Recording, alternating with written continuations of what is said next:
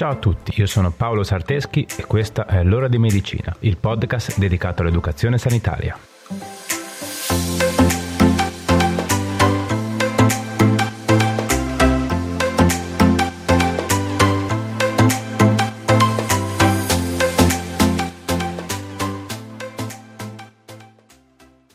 Ciao ragazzi, come state? Vi ricordate che qualche puntata fa, prima della pandemia, quarantena, fase 1, fase 2 e tutto questo bordello qui, via insomma, avevamo parlato di depressione e di quanto questa sia una patologia spesso sottovalutata ma molto ma molto diffusa. Vi avevo anche accennato alla depressione postpartum o puerperale, vi ricordate? Ecco, oggi parliamo proprio di questo argomento, perché anche su questo specifico tipo di depressione c'è molta ignoranza.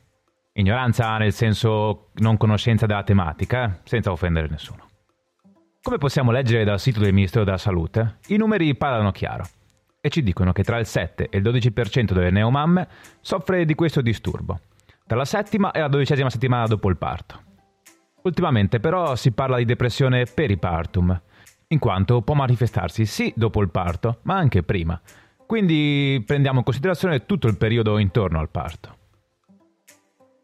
Comunque, prima di iniziare, vi ricordo che queste puntate escono con scadenza settimanale. Lo sapete, vero? Siamo mai arrivati alla ventunesima puntata. Abbiamo trattato un sacco di argomenti. Qual è quello che vi è piaciuto di più? Lasciatemi i vostri feedback sui miei canali social. Mi fa sempre un sacco piacere leggere i vostri messaggi. Allora, io vi aspetto, eh? Mi trovate su Facebook, Instagram o Telegram come Paolo Sarteschi. Facile. Vabbè, non perdiamo altro tempo e iniziamo.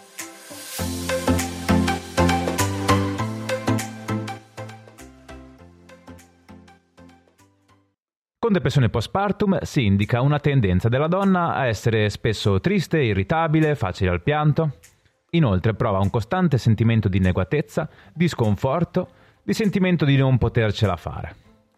A tutto questo ovviamente si aggiunge la vergogna e il senso di colpa che la mamma prova proprio nei confronti di queste sue paure e sentimenti. Infatti si dà per scontato che una donna che diventa mamma debba per forza essere sempre felice, piena di vita e di coraggio e positività. Ma forse ci stiamo dimenticando che non siamo dentro un film e che spesso per accettare un cambiamento nel nostro corpo e nella nostra mente abbiamo bisogno di tempo. Una donna non ha il tasto on-off per la funzione mamma. Alla fine bisognerà pure imparare anche a diventare genitori, no? Bene, a questo punto ci tengo anche a puntualizzare che la depressione postpartum è ben diversa da altri due fenomeni che sono la psicosi postpartum o puerperale che è molto più grave e spesso causa deliri, allucinazioni e disturbi comportamentali nella donna. Fortunatamente però questo stato è abbastanza raro. Un altro fenomeno è la reazione che si chiama baby blues, che è uno stato di malinconia, irritabilità, tristezza ed irrequietezza che si presenta pochi giorni dopo il parto e sparisce solitamente nei 10-15 giorni successivi.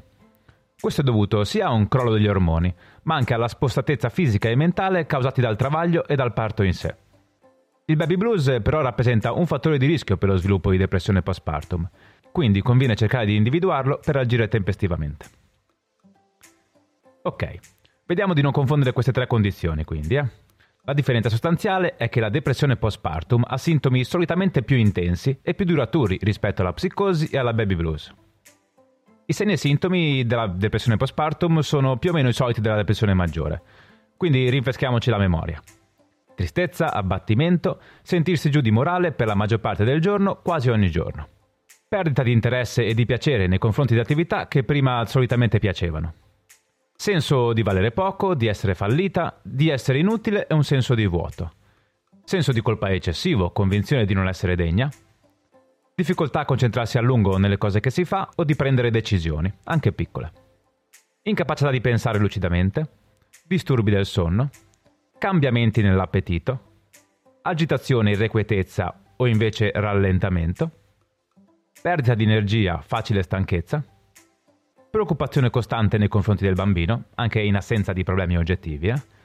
disinteresse nei confronti del bambino, timore di poter far del male al bambino o a se stesse, e pensieri negativi ricorrenti, anche idee come non vale la pena vivere.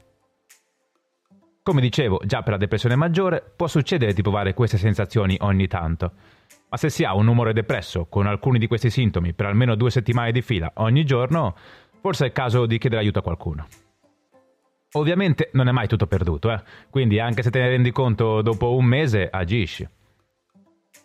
Quindi tu mamma, che ti accorgi di avere qualcosa che non va, parlane con il tuo partner, con amici, familiari o persone fidate. Potresti avere solamente bisogno di sfogarti liberamente senza sentirsi giudicata.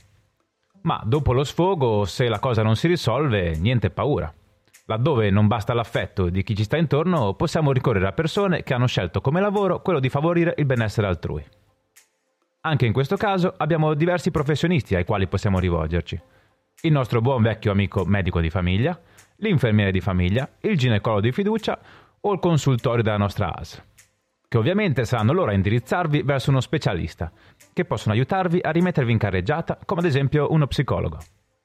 Quindi anche in questo caso è importante riconoscere e accettare di avere un problema, che da soli non riuscite a superare e chiedere aiuto. Perché una depressione postpartum, se trascurata e nascosta, porta a una grande sofferenza per la mamma che la vive, ma anche per il bambino, che non riceve tutto l'affetto e l'attenzione di cui ha bisogno. E in generale per tutto il nucleo familiare. Per quanto riguarda le cause, esistono quattro categorie. Le cause biologiche, quando ci sono alterazioni dei neurotrasmettitori che inviano gli impulsi nervosi. Le cause genetiche, Infatti, se si hanno familiari di primo grado che soffrono di depressione, si è più propensi a svilupparla. Cause psicosociali.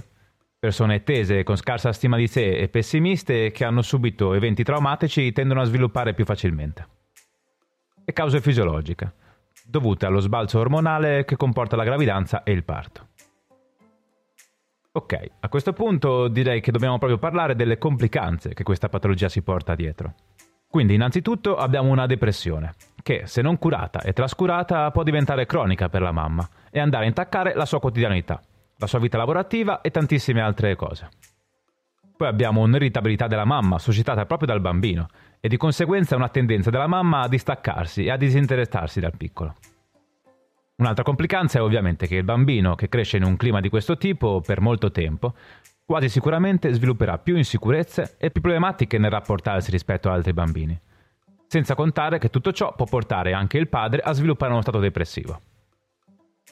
Ultima complicanza, ma non meno importante, è che il rapporto col partner può risentirne molto, perché va a creare un sottofondo di malessere che non fa certo bene a una coppia e tantomeno a una famiglia. Ok, per la parte teorica penso di aver detto quanto basta, quindi passiamo ora a qualche consiglio pratico.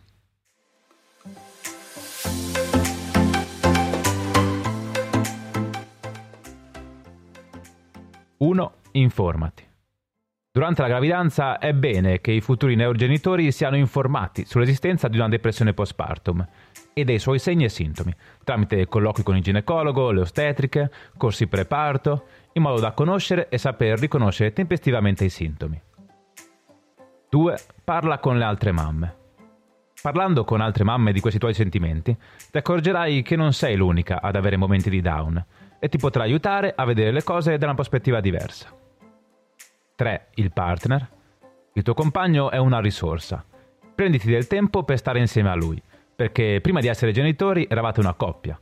La complicità sicuramente sarà d'aiuto anche per la gestione di tutta questa situazione nuova e pesante. 4. Lasciati aiutare. Non fare la superwoman di turno. Se amici o parenti si offrono di passarti l'aspirapolvere, stirarti i panni, prepararti una teglia di lasagne o aiutarti col neonato, accetta. Non puoi fare tutto da sola. 5. La casa. Con un neonato sicuramente i pavimenti brilleranno meno. E va bene anche così, eh. Riduci le aspettative sull'aspetto della casa. Dedica il tempo libero ad attività piacevoli. Una chiacchierata con un'amica, una passeggiata, un libro, un po' di riposo. 6. Non sentirti in colpa. Se hai bisogno di un momento di stacco perché ti senti esausta, non sentirti in colpa e lascia il neonato a una persona fidata. Giusto il tempo di liberare un po' la mente e ritrovare le forze. 7. L'unione fa la forza. Se hai un partner, fate squadra. Coinvolgilo nella cura del neonato. Se sei una mamma single, trova qualche persona fidata che sia felice di aiutarti. Dividetevi i compiti, supportatevi a vicenda e tutto sarà più sopportabile. 8. Dormire. Sì, avete capito bene, dormire. Quando il neonato dorme, anche se fossero le 5 del pomeriggio, dormite anche voi. Perché lui si sta ricaricando e dovete farlo anche voi. E soprattutto perché non sapete tra quanto ridormirà, quindi approfittatene. Ok, bene, eccoci arrivati alla fine. Che dire, eravate a conoscenza di questa patologia? Magari solo per sentito dire. Comunque, se sei interessato a saperne di più, come sempre ti lascio il link nella biografia per approfondire.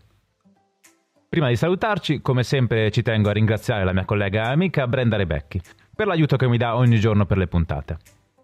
Grazie anche a tutti voi che quotidianamente mi seguite sui social e mi mandate i vostri feedback. Mi fa sempre un sacco piacere.